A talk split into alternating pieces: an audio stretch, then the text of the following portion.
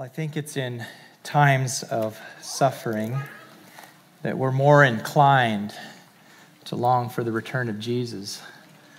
And as we sang that song, I was just reminded, and I know in, in, in the broad scope of history, the measure of suffering that we experience today is probably nothing compared to what others have experienced. And yet, we feel it.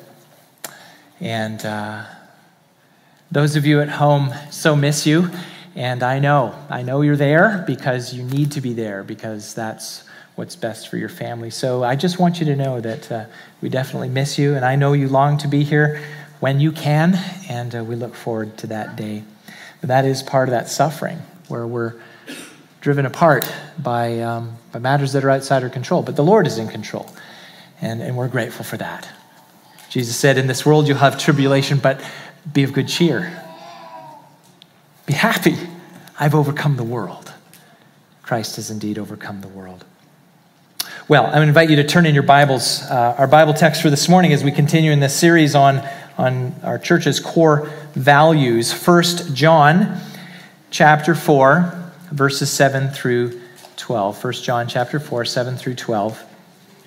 In the church Bible, there's some uh, in the racks in front of you if you choose to use one of those 1023 1 john chapter 4 7 through 12 i'll give you a moment to turn there in your bibles.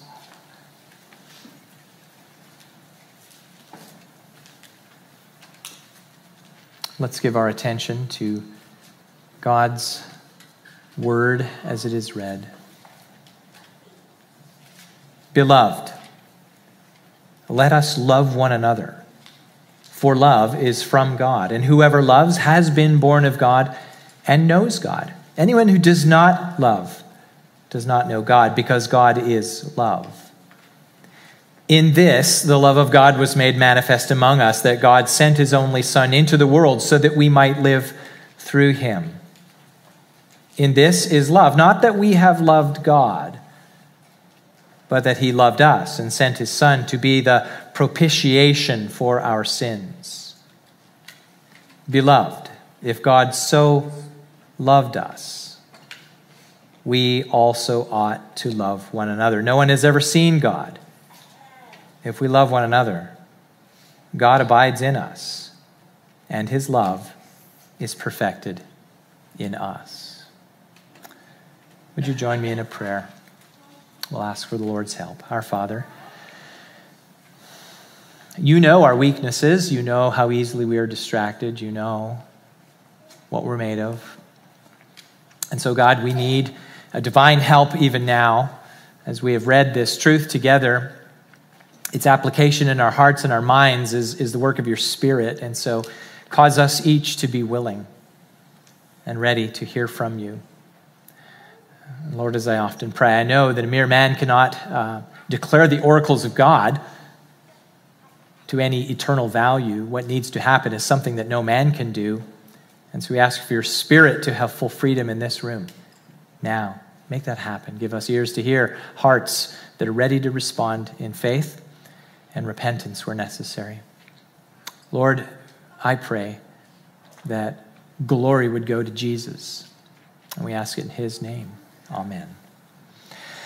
Well, as I, as I mentioned, today we're continuing in our series in core values, and this is part of a larger uh, series that we're, we've been engaged in mission, uh, vision, values.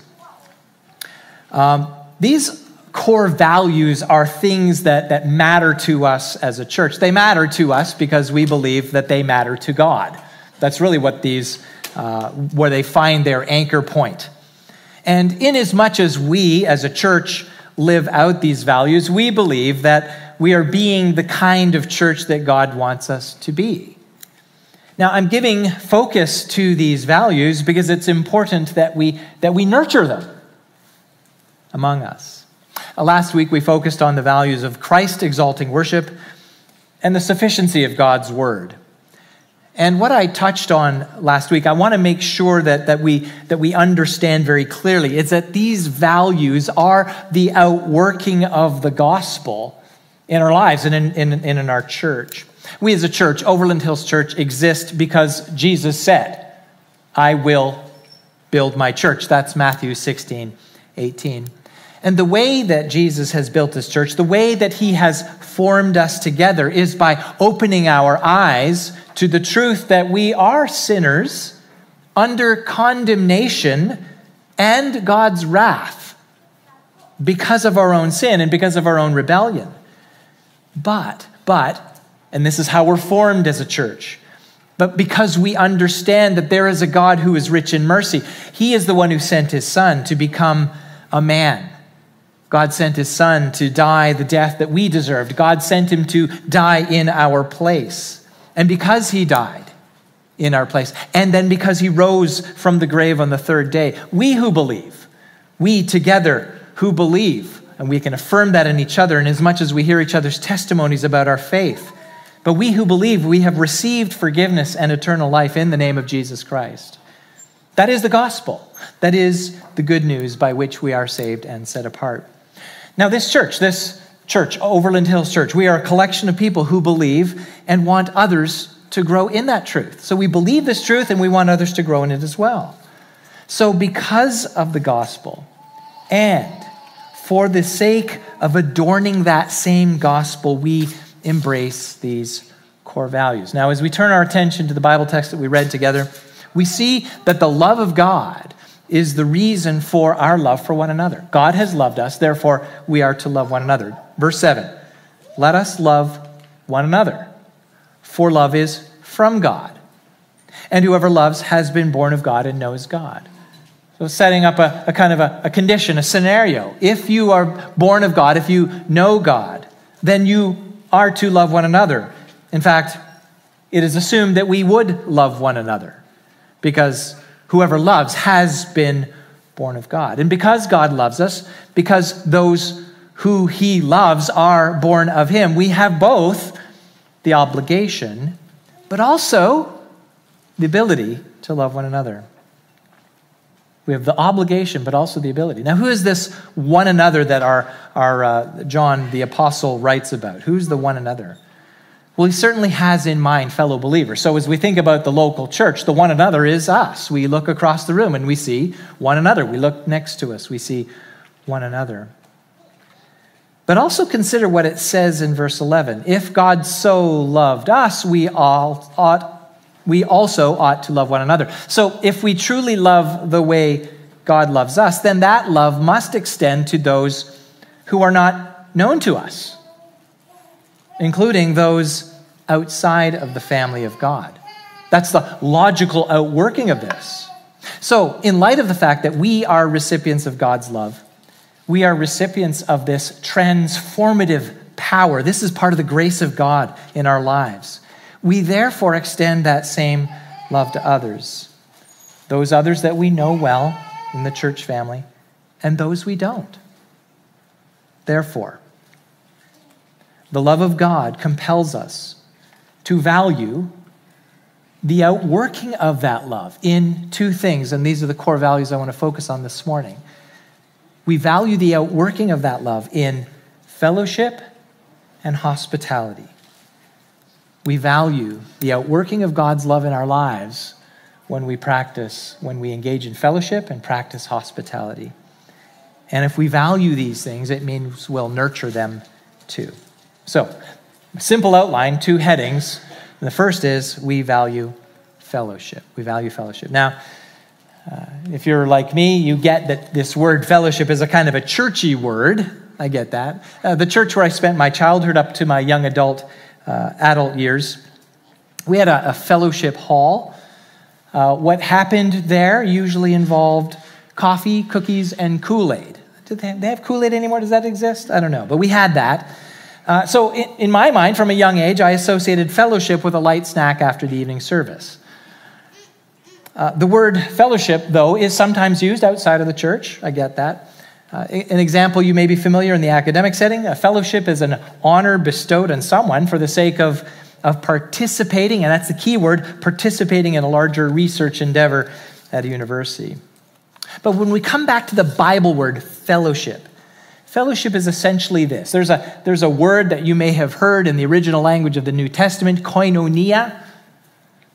Fellowship is that word that it, it gets translated as fellowship. It's essentially partnership or participation. Communion is another word that could be used, or, or simply sharing in something together. But what is that something in which we share or participate? And hopefully the answer is obvious in your mind already. The answer is love. It's love. It's God's love that motivated his saving us. God's love motivated that. He, it says in verse 10, loved us and sent his son to be the propitiation for our sins. It's a big theological word, but a great word, meaning a, a sacrifice that absorbs or averts the wrath of God. So, so get this God's love towards us was not merely a, a disposition or a feeling, but it was actualized, was it not? It was actualized through Him sending His Son to be that sacrifice that ultimately deals with His own righteous wrath for us, for our sin. God's righteous wrath would befall, uh, would befall us because we are sinful in and of ourselves. And yet God sent his son to be the propitiation. That, that disposition of God was not merely a feeling, but an action to deal with our own sin. And that very love is what brings us into fellowship with God. Paul says in, the, in 1 Corinthians 1 9, God is faithful by whom you were called into the fellowship of his Son. Jesus Christ our Lord. Now, if we think of this word fellowship, in, one, in what sense then do we have fellowship with God? In what sense? Now, we've already said that, that this is uh, it's a love that no longer counts our sin against us. His love, God's love, takes care of that record of our sin. His love for us vacates the guilty verdict and grants us a divine pardon that lasts forever. That's the extent of God's love. But that love and the fellowship that we have with God does more. It not only deals with the legal matters of our unrighteousness before God, it deals with matters in the present. It changes us it renews us. It, it does that work in our lives of transforming us over time. And here's how, here's how the Apostle Peter explains it in his second letter. This is a, a section I go to often. 2 Peter 1 3 4 says this His divine power has granted to us all things that pertain to life and godliness through the knowledge of Him who called us to His own glory, and excellence, by which he has granted to us his precious and very great promises, so that, hear the wording here, through them, through what? The promises, that's the word of God, through them you may become partakers of the divine nature, having escaped from the corruption that is in the world because of sinful desire become partakers in the divine nature. See, everything, according to Peter, for life and godliness, that comes to us through God's promises. That's fellowship with God. Corruption that is in the world, sinful desires, those things are the opposite of love. And John makes the case, if we come back to the, the, John's letter here, First John, he makes the case in this previous chapter, we didn't read it together, but that if you make a practice of sinning, that you, that you don't really love God, nor do you love your brother. But because God loves us, we can love one another. Because we have fellowship with God, we can and must have fellowship with one another. So, as it regards love, and we think about that loving one another, think of it this way. If love is a disposition towards one another in the church family, fellowship is the practical outworking of that disposition among us. So, if love is that, that, that priority we have for one another, that, that disposition that says, I value you, you matter, I care about you. Fellowship is the outworking of that disposition. So, as we consider fellowship, then, because of the love of God for us, therefore we love one another, we, as we consider fellowship the outworking of that love among us, I want to give you five ways to think about and nurture fellowship in our church. First of all, fellowship is intentional. It's intentional. Now, uh, I have a Harley uh, motorcycle. Kathy wants me to sell it. Now, I'm not really ready to do that right now, but she has a very good reason for that suggestion. I've not ridden it much. Just sits there in the garage, and perhaps the battery's dead. I don't even know. Now, in my mind, I still enjoy writing it, but there have been so many other things that seem to have been a priority. So to Kathy, it seems that I don't seem to be that into it like I used to be. If it really mattered to me in her mind, I would devote myself to it, give it more time, right? Well, isn't it true? Things that matter require intentionality, planning, thinking, organization. And the same is true of fellowship. We've got to be intentional about it. We have to decide. Uh, I, we could take our example from, from the early church in Jerusalem. Uh, this is just after Pentecost. Uh, the Apostle Peter, uh, you know, Jesus had been raised from the dead, ascended to heaven. A period of time went by. They were told to wait, and the Holy Spirit just invaded that, that group of people, and they spilled out into the streets proclaiming the gospel of Jesus. And so many were converted. And it tells us in Acts 2:42 that all of those who were now disciples of Jesus, converts to, to faith in Christ.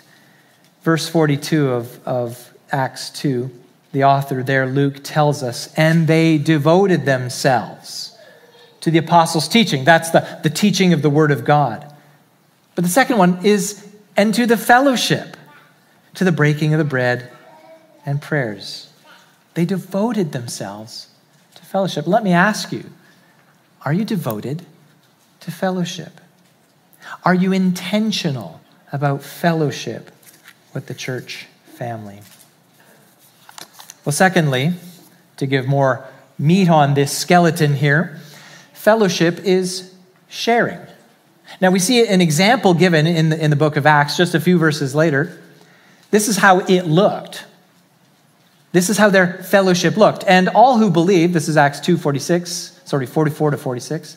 All who believed were together and had all things in common, and they were selling their possessions and belongings and distributing the proceeds to all as any had need. And day by day, attending the temple together, breaking bread in their homes, they received their food with glad and generous hearts.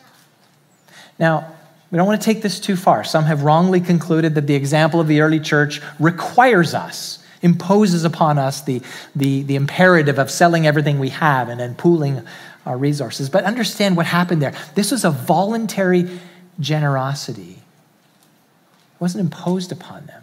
They were compelled by fellowship. They were compelled by their love for one another. And when they saw need, and there was profound need, they responded with generosity. So, fellowship is sharing. Do you have something do you have stuff? Do you have time that could serve a brother and sister? I know we live in a time when there's a fair amount of prosperity and maybe people don't need our stuff, but do you have time? Fellowship is sharing. Third, uh, fellowship is interdependent. Interdependent means that we need each other. Um, 1 Corinthians 12 the Apostle Paul explains about the church. He says, just as the body is one and has many members, and all the members of the body, though many, are one body, so it is with Christ. That's verse 2. Down to verse 13, it says, For in one spirit we were all baptized into one body, Jews or Greeks, slaves or free, and we're all made to drink of one spirit. For the body does not consist of one member but many. Skip down to verse 21. Continue with this body metaphor. The eye cannot say to the hand, I have no need of you. Nor again the head to the feet, I have no need of you. Now, the imagery is supposed to be obvious to us. Parts of the body don't speak to other parts of the body and say, You're unnecessary. Fellowship means love for one another, expressed in fellowship. Means that we understand that we need each other. You can't look across the room and see another church member and say, unnecessary to me. Peripheral. Doesn't matter. No, when, when you see the church family and you look around, even if you don't fully understand, that other person has an essential role in the body of Christ, an essential role in your life. Fellowship is interdependent. Fourth uh, aspect of fellowship fellowship is mutually submissive. The Apostle Paul, writing to the Ephesian church, he was instructing the believers there to walk in love. So we're in the same theme here. And in so doing, that would inform all of their relationships wives, husbands, children, parents, slaves, masters. And you can think, you know, in, in our, our modern day, relationship between employer and employee. And he talks about submitting to one another in Ephesians 5:21, submitting to one another out of reverence for Christ. Because we revere Jesus, because of God's love, because he has loved us, we love one another. We express that love through fellowship by mutually submitting. And what does that look like? Well, it looks like deferring. It looks like putting others first. It's look, it looks like humility before them. Fellowship is mutually submissive. And finally, on the matter of fellowship, fellowship is missional. Missional. Jesus, in his high priestly prayer, as it's called in John chapter 17, he prayed for our unity. He prayed for our oneness. He prayed for his disciples, and he prayed for all those that would come to believe through their witness. And we have the New Testament, that's their witness. So if you're a believer in Jesus today, know this 2,000 years ago, in the company of his disciples, Jesus prayed for us. And he prayed that we would be one. And here's what he says in his prayer to the Father that they may be one, even as we are one. That's profound.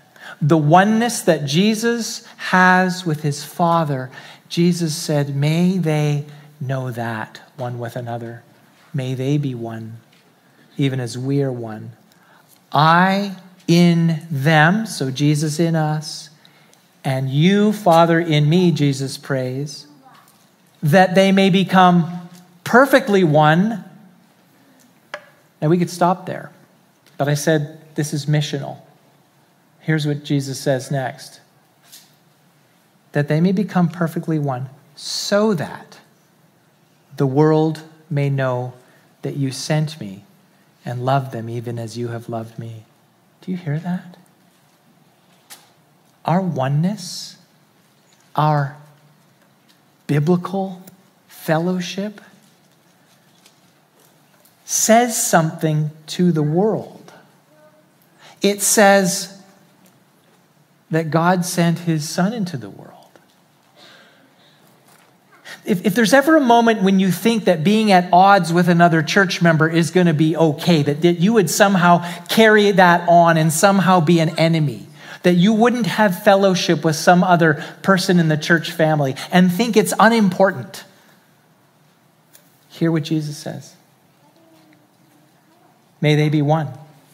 So that the world will know. And I take the opposite to be true, the converse of this. If they are not one, the world will not know through them that you sent me.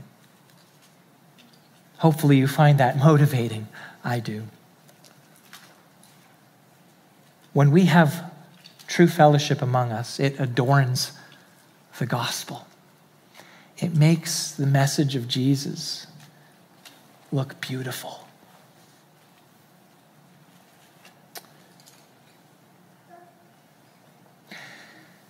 Well, second, we value hospitality. We value hospitality. Now, this is a little bit different than fellowship, and we'll unpack this. Um, just a little story. We had a, a, a wonderful golden retriever, our family. His name was Ozzy. He was super gentle. Some of you met Ozzy. He was friendly. He was obedient. I almost always walked him without a leash. I would call him, he would come. Now, he wasn't much of a guard dog. And it didn't matter who he met, that person to him was always a friend. And, and I, I used to joke that if, that if Ozzy could talk and a burglar showed up in our house, he would take them to the valuables and say, Here's all the cool stuff. Because he would assume just the best of intentions of everyone. I never thought it necessary to train Ozzy to be anything but welcoming to strangers. On the other hand, though, when we think about our own children, and in fact, in our day, when it comes to children, we tend to teach them to be very cautious around strangers, don't we? We tell them, don't take candy from strangers, don't talk to strangers, be wary of strangers, especially in parks. Of course, I, I understand this. We want to keep our children safe. There are predators in the world. We understand that, and this is wise. Now, it is certainly wise to teach our children to only interact with strangers in the presence of adults, their own parents. However, carrying on this avoidance and aversion to strangers as adults is really the opposite of what the Bible calls us to do as believers. We need to be more like Ozzy, our dog. Well, we, when we say we value hospitality. The word hospitality itself is literally love for the stranger. Love for the stranger. Now, I know the way in which we use the word hospitality, it's not merely inviting people to your home for dinner. It could be that. It could be. But it's so much more than that. It's really this it's an attitude that sees the stranger as someone you're willing to welcome into your life and into the church to verse 11 of our text. Beloved, if God so loved us, we also ought to love one another. So, if God so, in this way, if God so loved us, we also ought to love one another. Now, certainly here, as we've already talked about, one another is fellow believers. But if we love one another the way God has loved us, that it means that we love them with the hope that God would open their own eyes and their own hearts to their own need for Jesus as Savior. Isn't that the way God loved us? He loved us before we loved him back. Romans 5 8 says, But God shows his love for us in that while we were still sinners, Christ died for us. While we were still sinners, while we were alienated from God, while we were enemies of God, while we were blaspheming God, and fill in the blank. While we still hated God, Christ died for us. See, hospitality displays God's love by welcoming the one who is a stranger to us. It's a welcome of the stranger. A writer of Hebrews says this, Hebrews 13, 2. Do not neglect to show hospitality to strangers. There he lays it out. And he gives a reason for thereby some have entertained angels unawares. It's a strange passage, and there's a kind of a veiled reference here to um, perhaps Abraham and Lot in our Old Testament stories. They welcomed messengers from the Lord. They, by these messengers, were warned about the danger that was to befall Sodom. Now, in short, out of this, good was accomplished. They were rescued from the city good was accomplished by welcoming the strangers. They were angels, they were God's messengers for good, ultimately for their protection. So the application for us is that God accomplishes good for us when we show hospitality. And that what that good is, we may not know. I think the writer of Hebrews has something in mind. Generally speaking, some good happens. So, who's the stranger? Who's the stranger to you? Who's a stranger to me? Well, someone you don't ordinarily know or, or maybe wouldn't ordinarily relate to. According to Jesus, these strangers are included in the second part of the Great Commandment, which says this You shall love your neighbor as yourself, Leviticus 19 18. You shall love your neighbor as yourself. Now, Jesus had an interaction with a, a lawyer, an expert in the law. And, and for the purpose of self justification, this lawyer asked Jesus, Who is my neighbor when they were talking about this great commandment? Who is my neighbor? Well, Jesus responded, uh, and you're probably familiar with the parable. He shared a, a parable about a gravely wounded Jew being left for dead at the side of the road, and he was helped in his profound need by someone that that Jew naturally despised, a Samaritan. Luke 10, 25 through 37. And what the Samaritan man did was he set aside the fact that he knew that Jews looked down on him and hated him. He set that aside. And what he did in that moment is he showed mercy to this Jewish man. And he paid, he took him and paid for his lodging while he recuperated from his injuries. Now, now we don't experience that, that Jew Samaritan cultural religious divide. That's not our experience. But we do have other kinds of subtle and overt differences that may keep us, that may keep us from associating with others who are strangers to us. So, to us, I would say a Samaritan is simply someone different from us. Whether we are inclined to think of them as less than or not. So, someone different culturally. That includes languages and customs. Someone different culturally. The person that moved in next door to you. Different customs, do things differently, adorn their home differently. How do you feel about that?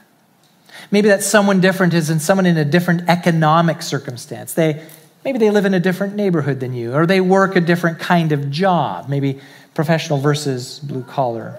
Maybe they're socially different.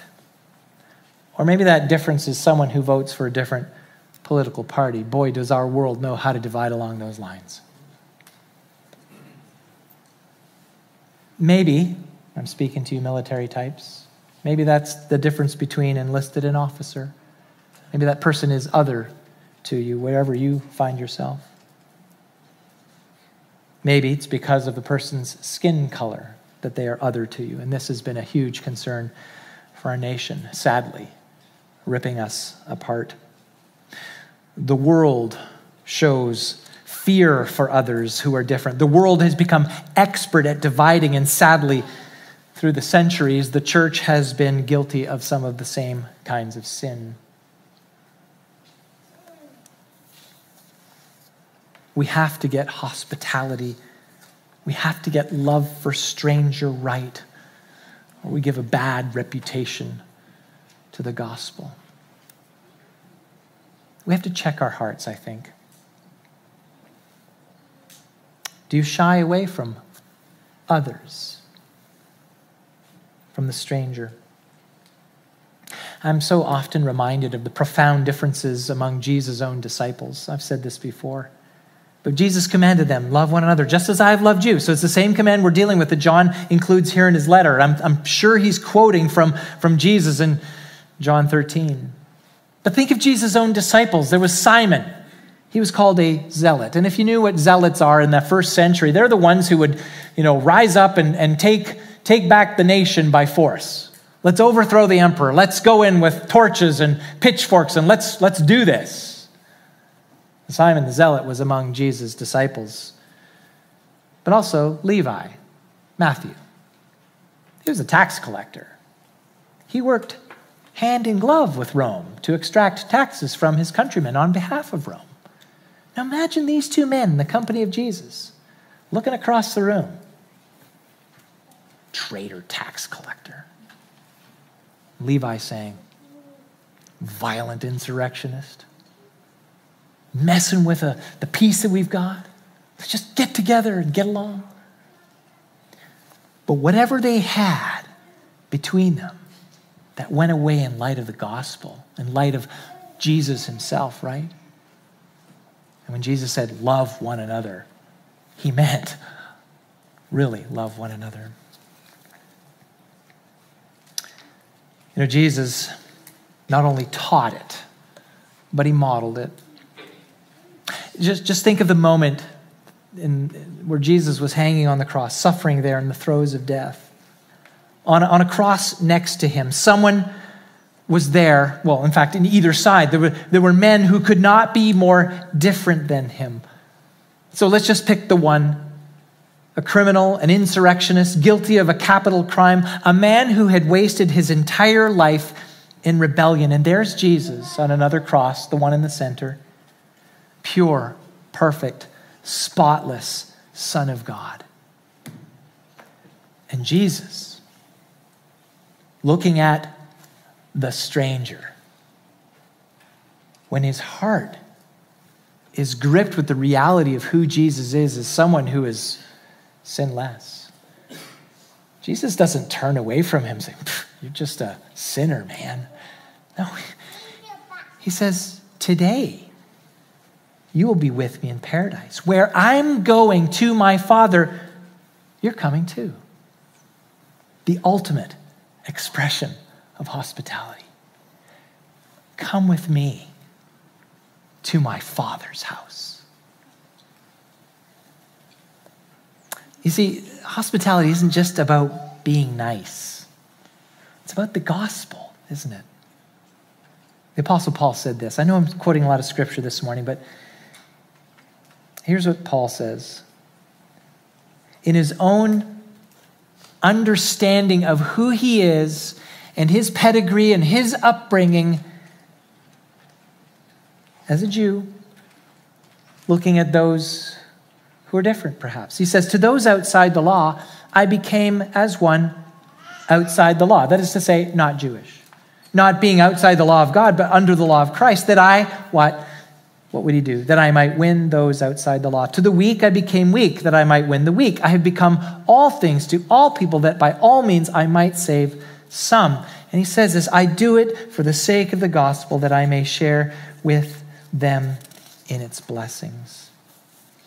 If we love others like Jesus loves us, then we must show hospitality. And we can show hospitality because Jesus' love for us is transformative, is it not? The Holy Spirit is the one who indwells us. The Holy Spirit is the one who empowers us for the very thing that Jesus commands. Paul says in Romans 5 God's love has been poured into our hearts through the Holy Spirit who has been given to us. We, that's, he's stating a fact.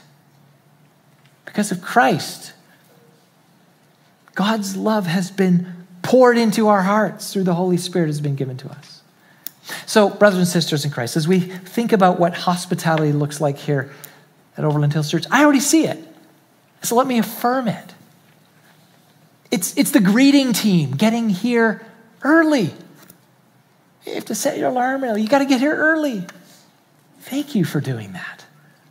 It's a logistics team getting everything ready to to welcome people to worship. It's, it's people showing up in the nursery, ready to receive the babies. It's church members just looking around the room, looking for that new person. Or maybe the person standing alone and just willing to strike up a conversation. It's church members, and I've seen this, inviting someone to lunch after worship, or, or organizing a time to meet during the week. Now, some people use their homes, others find, find ways to meet in neutral places. But the point is this hospitality asks the question what can I do to make that person that I don't know feel loved? Why? Jesus said, Love one another as I have loved you. So, do likewise. I get it. Hospitality is sometimes inconvenient, it can be costly, it can be uncomfortable and awkward too. I know that. Oh, but it's worth it. Why do all these things matter? Because the mission that Jesus has given us is to make disciples of all nations. leading people, as we say, to become fully devoted followers of Jesus Christ. And it begins here. And so, because of our mission, because of that mission, if the Lord should bring anyone across our path, anyone, and most especially in this building, we have a responsibility to them. If they are unbelieving, to somehow, some way introduce them to Christ. And if they're already believers, to help them grow in His grace and knowledge. We do this. We show hospitality because Jesus welcomed us. And so, what do we do, brothers and sisters? What do we do? Well, it begins with prayer. I need this. And I think about my own interactions with strangers out in the world.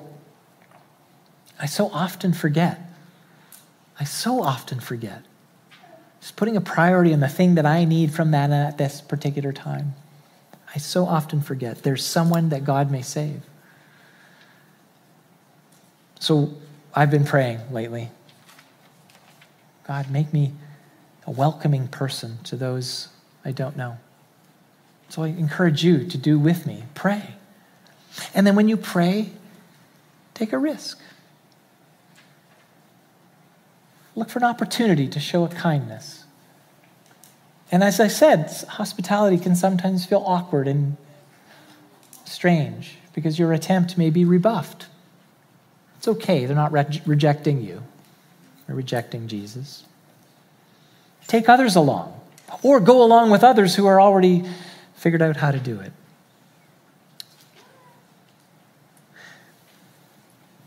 We value fellowship, we value hospitality. Now, the writer in the end of this section tells us no one has ever seen God. If we love one another, God's God abides in us and his love is perfected in us. We I think we all want that. We want his love to abide in us, but we can't see God. But John tells us that, that his love is demonstrated among us when we love one another. So, when we are intentional about fellowship, when we are intentional about hospitality, loving others, loving one another, and showing love to strangers, that's a beautiful evidence that we are children of God. And may that May that be the kind of church that we are. Let's pray. Father, the, the word that you have spoken to us calls us to something that we are not able to do on our own. And we thank you, Father, that by your grace you have poured that love into our hearts. I pray it would just make us ready and able and willing and and eager to demonstrate that kind of love and so be the kind of church you want us to be. So that we adorn the gospel, so that the world will know that you have indeed sent your Son into the world to be Savior of the world. He is our Savior, and we want others to know Him that way too. May it be so. We pray it for the glory of Jesus. Amen. Well, we're going to share around the Lord's table. And uh, so, the way we're doing this this morning is uh, I'm, I'm going to frame our discussion here, uh, or frame the, the celebration of the Lord's table around the scriptures. But um, we have, uh, because of COVID, we have these um, compact little bread and cup combo kits here. um, so Bobby's going to play some music in a moment, and, and, and just encourage you to come up to any of the three tables and, and, and take for yourself. But I want to frame it before we, uh, before we take the, the bread and the cup together. The Apostle Paul, in, in teaching the church at Corinth, they had gotten hospitality wrong. And it was a really ugly example of how things went off the rails, in particular in their celebration of the Lord's table. He says in 1 Corinthians 11, sorry, did I say 12? I meant 11. But in the following instructions, I do not commend you because when you come together, it is not for the better, but for the worse. In the first place, when you come together as a church, I hear that there are divisions among you, and I believe in part, for there must be factions among you in order that those who are genuine among you may be recognized. When you come together, it's not the Lord's Supper you eat. For in eating, each one goes ahead with his own meal. One goes hungry, another gets drunk. What? Do you not have houses to eat and drink in? Or do you despise the church of God and humiliate those who have nothing? What shall I say to you? Shall I commend you in this? No, I will not. Now, I've never seen that here. But the point is, what, what Paul is doing is saying, don't go down that road. What the Holy Spirit is saying, treasure fellowship, because we're going to come together in an expression of unity. We're going to receive from the hand of Jesus, by extension, across the centuries and through the pages of the scripture. We're going to receive from the hand of Jesus bread and a cup. And he's going to tell us what it means. The Apostle Paul continues I received from the Lord what I also delivered to you that the Lord Jesus, on the night when he's betrayed, took bread, and when he had given thanks, he broke it and said, This is my body, which is for you. Do this in remembrance of me. In the same way, he also took the cup after supper, saying, This cup is the new covenant in my blood. Do this as often as you drink it in remembrance of me. Now, in giving this instruction, because they had sinned so greatly against one another, Paul said, Look, you got to examine your hearts. Don't be flippant about this. Let a person examine himself, says in verse 26, then, then so eat of the bread and drink of the cup. So while the music plays, uh, while you anticipate coming forward, let me encourage you, believers in Jesus, examine your hearts. This is the body of Christ. It's just bread, but it represents the body of Jesus. And in as much as we receive it this morning, we're saying to everybody else, I'm part of the body. So it's, it's kind of an expression of our fellowship with Jesus and one another. We don't do this at home, we do this when we're together. And when we receive the cup, the fruit of the vine being red, representing the body of Christ, the covenant that Jesus made through his own blood, that because he died, our sins can be forgiven. That's what we're taking to heart as we receive it this morning. Let me lead us in a prayer and um, come forward when at any one of the tables when you are ready to, and we'll receive it together after some other words of instruction. Let's pray. Father in heaven, we thank you that the Lord Jesus, on the night he was betrayed, set this thing up for us setting a pattern for us. Do this in his remembrance. And so, Lord, we are doing that this morning. And we pray that your spirit would confirm the gospel truth in our minds and in our hearts through these very tangible elements of bread and wine. Lord Jesus, we thank you. Thank you for calling us to yourself, to fellowship with yourself and with your Father. Help us now fully appreciate and delight in what you have accomplished at the cross. May you be glorified, Lord Jesus.